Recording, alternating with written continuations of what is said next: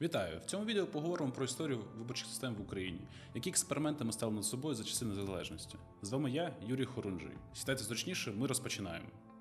За 30 років незалежності України відбулися 23 загальнонаціональні виборчі кампанії. З них 7 президентських, з яких були одні дострокові, а одні позачергові, 7 парламентських, з них 4 були достроковими, та 8 загальнонаціональних місцевих. І все це не враховуючи всіх проміжних, дострокових та повторних. Звернемося до теорії. Виборчих систем у світі існує дуже багато, але загалом їх можна поділити на два основні типи – це мажоритарна та пропорційна. А що ж в Україні, запитаєте ви? За роки незалежності Україна протестувала на собі, певно, всі найпопулярніші виборчі системи, часом змінюючи правила гри буквально напередодні старту виборчого процесу. Отак готуєшся до виборів, розраховуєш свої сили, а потім опа, і Верховна Рада змінила правила. І ти сидиш такий, що робити далі не розумієш. Напевно, не дуже приємно. Ну і загалом це не відповідає міжнародним виборчим стандартам. Розберемо виборчі системи, які були в Україні. Перша і та, що використовується надовше, це мажоритарна система абсолютної більшості. Вона працює на президентських виборах та на виборах голів великих міст. Мажоритарна виборча система історично найдавніша та найпростіша. Її назва походить від французького слова «більшість». Відповідно, переможець обирається більшістю голосів.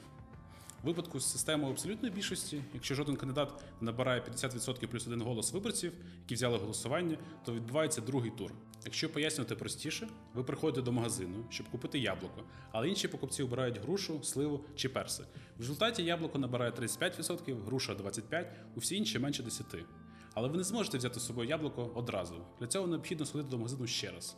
Під час другого візиту ви обираєте знову яблуко, інші обирають грушу. В результаті груша набирає 52%, а яблуко 48%. І додому ви йдете з грушею, хоча хотіли яблуко.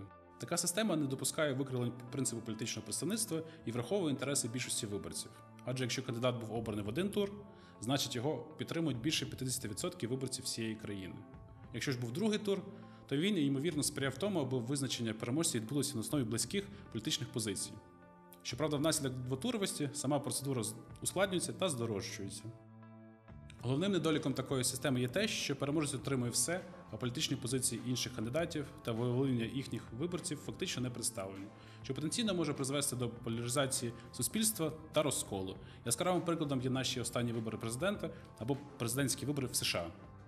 Найперші парламентські вибори в 1994 році відбулися також за цією системою. Щоправда, з першого разу вдалося обрати тоді лише 49 депутатів, інші не набрали необхідної кількості голосів, тож у багатьох округах відбувся другий тур. Проте із цим не все так просто, адже вимога набрати 50% плюс 1 голос зберігалася тоді і для другого туру. Крім того, в бюлетенях була передбачена можливість голосувати проти всіх, а ще існував поріг 50% явки. А коли другий тур не визначив переможця, в окрузі оголошувалися повторні вибори і нова виборча кампанія. Так навіть через рік після виборів Верховна Рада була сформована на 90%.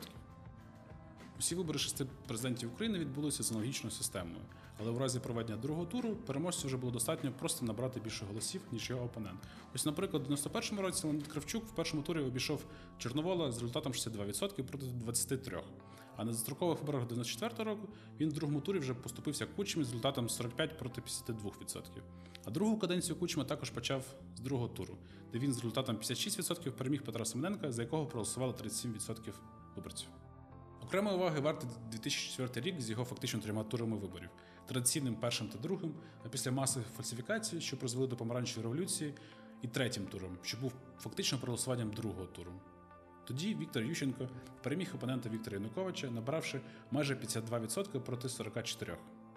А на виборах 2010 року в другому турі зустрілися Віктор Янукович та Юлія Тимошенко, завершивши перегон результатом майже 49% проти 45,5% відповідно. А ось вибори 2014 року відбулися вже в один тур, де переміг Петро Порошенко. Нагадаю, ці позачергові вибори були призначені після Революції Гідності та самовільної відмови від виконання обов'язків та втечі з країни Януковича. А останні на сьогодні 7-мі президентські вибори знову були в 2 тури, на яких Володимир Зеленський переміг Петра Порошенка з найбільшим за всю історію результатом 73% проти 24%. Наразі мажоритарна система абсолютної більшості в Україні збережена на президентських виборах, а також використовується на місцевих виборах в великих містах. Зокрема, в 2015 році відбулися вибори міських голів міст з кількістю виборців 90 тисяч і більше. А після набуття чинності виборчим кодексом весни 2020 року така система була застосована на виборах міських голів із кількістю виборців 75 тисяч і більше. Наступна система – це мажоритарна система відносної більшості. Відносно більшість ще називають простою більшості, і така система вважається найпростішою з усіх мажоритарних. Обраним стає кандидат, який отримує найбільшу кількість голосів виборців у порівнянні з іншими кандидатами. Перевага цієї системи в тому, що голосування відбувається в один тур, і законодавство не встановлює обов'язковий мінімум участі в ньому виборців. Але серйозним недоліком є те, що вона не дає змогу врахувати інтереси більшості виборців. Адже кандидат може бути обраним і абсолютною меншістю, а вага мандату такого депутата абсолютно не рівнозначна з порівняння з іншими депутатами, що суперечить демократичним засадам. Наприклад, на позачергових виборах народних депутатів у 2014 році в виборчому окрузі номер 45, більша частина якого знаходиться на непідконтрольній території Донецької області, перемогу здобув Юрій Цвігільський, набравши лише 1500 голосів, що десятки разів менше від кандидатів на інших округах. В Україні після невдач з представництвом в парламенті округів, де кандидати набрали абсолютної більшості голосів, цей метод переглянули. І з 1998 року половина парламенту почала обирати за мажоритарну систему відносної більшості. Також мажоритарна система відносної більшості використовувалася на місцевих виборах з 1998 року. Зокрема, так відбувалися вибори сільських, селищних, міських, районних та обласних рад, а також сільського, селищного, міського голови. Різниця лише в тому, що в деяких випадках це були одномандатні округи, вибори сільської, селищної, міської ради та відповідних голів населених пунктів, а в деяких багатомандатні вибори районних та обласних рад.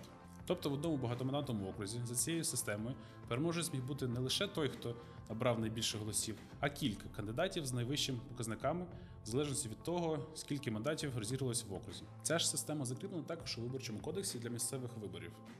Так, вибори депутатів сільської, селищної та міської ради, територіальних громад з кількістю виборців до 10 000 проводяться за мажоритарною системою відносної більшості в багатомандатних виборчих округах. У кожному такому окрузі може бути обрано від 2 до 4 депутатів. Крім того, вибори сільського, селищного та міського голови в містах з кількістю виборців до 75 000 проводяться за такою ж системою. А кого ви більше любите – котів чи собак? Бо зараз ми будемо говорити про кота у мішку. Точніше про пропорційну систему з закритими списками. Починаючи з 1998 року по 2019, половина складу Верховної Ради обрала за пропорційною системою з закритими списками. Виключенням були парламентські вибори 2006 року та позачергові 2007 року, де весь склад парламенту обирався за закритими списками. Причиною було вже традиційно змінено до виборів законодавства і політична криза. Загалом система виявилася доволі простою. Партії реєстрували на вибори власний список кандидатів, але публічно піарили лише першу п'ятірку. А далі в переліку кандидатів могли бути хто завгодно, від родичів до особистих водіїв. У цей період також з'явилося поняття торгівлі партійними місцями, що сприяло розвитку тіньового фінансування політичних партій. А далі все просто. Чим більше партія набрала голосів на виборах, тим більше депутатів могли провести в парламент. За цією системою з 2004 року, а потім ще кілька разів з 2015 року обирали склад міських, районних в містах, районних, обласних рад, Верховної Ради Автономної Республіки Крим, рад міст Києва та Севастополя. Це був дуже заплутаний різновид пропорційної системи, яка використовувалася на місцевих виборах 2015 року. А на ній варто зупинитися детальніше. Кандидати від кожної партії закріплювалися на округах, а потім отримані ними в різних округах відсотки порівнювалися між собою. Депутати тоді називали це відкритими списками, але насправді це було дещо інше. Чесно кажучи, зовсім інше. Адже виборець не міг обрати між кількома кандидатами від однієї партії, що є основою поняття відкритого партійного списку. А чи ви знаєте, що таке міксологія? Це культура змішування алкоголю для отримання різноманітних та унікальних смаків коктейлів. Так ось, у нас теж була культура змішування, але різних виборчих систем. Отже, паралельна виборча система – це покруч, що відійшов у минуле. Загалом з 1998 року по 2019, включно, крім виборів 6 та 2007 року до Верховної Ради, відбулося змішана виборча система 50/50. Це коли половина народних обранців проходила за списками партій, а інша половина виборців обирали в одномандатних округах. Такий кентавр двох виборчих систем, зокрема, призводив до того, що негативні аспекти цих систем тільки посилювалися. Зокрема, засівання округів гречкою, протягування кота у мішку в закритій частині партійного списку тощо.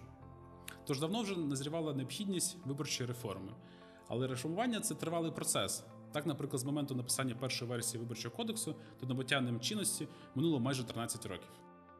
Настав час поговорити про систему, яка діє зараз згідно прийнятим у 2019 році Виборчим кодексом. Її назва – пропорційна виборча система з відкритими списками. Набивши гулі за стільки років на різних виборчих системах, їх постійних змішуваннях та перемішуваннях, Україна зрештою прийшла до пропорційної системи з відкритими списками. Ця виборча система запрацювала в Україні з моменту набуття чинності Виборчим кодексом 1 січня 2020 року і вже восени була протестована на місцевих виборах. Так, більшість колегіальних органів влади тепер обирається саме таким чином. Це сільські, селищні та міські ради, якщо кількість виборців у громадах становить більше 10 тисяч. Районні та обласні ради, а також Верховна Рада Автономної Республіки Крим та Верховна Рада України. Тут трошки складніше, ніж було раніше, але я спробую пояснити. Ця система передбачає, що кандидати висуває партія. Таким чином, від пропорційної системи з закритими списками позичаємо аспект відповідальності партії за кожного висунутого кандидата. Але існує два види партійних списків – це єдиний та територіальний. Партія формує єдиний список, а потім розподіляє усіх своїх кандидатів, крім першого, по територіальних списках. Таким чином залишається позитивний елемент мажоритарної системи, а саме зв'язок кандидата з виборцями громади. В той же час значно збільшується вплив виборця. Загалом нова виборча система потребує нового інструменту – виборчого бюлетеня, нової форми, де виборець може проголосувати і за партію, і за кандидата від цієї партії.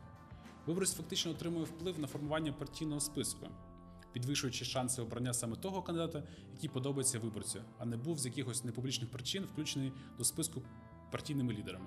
Якщо простіше, то раніше, якщо ми обирали яблука, нам давали всі, які тільки були – і солодкі, і кислі, і навіть гнилі. Але зараз, обираючи яблуко, виборець може обрати саме найулюбленіший сорт, і, можливо, гниле яблуко ніколи не стане депутатом. Дякую, що були з нами. У наступному відео ми говоритимемо про те, як змінюється виборчий бюлетень. Якщо вам сподобалось це відео про груші та яблука, поставте під ним лайк, щоб ми знали, що ми рухаємося в правильному напрямку. Ну і, звичайно, підписуйтесь на наш канал і поширюйте це відео у своїх соціальних мережах. Вам це просто, а нам буде приємно. До побачення!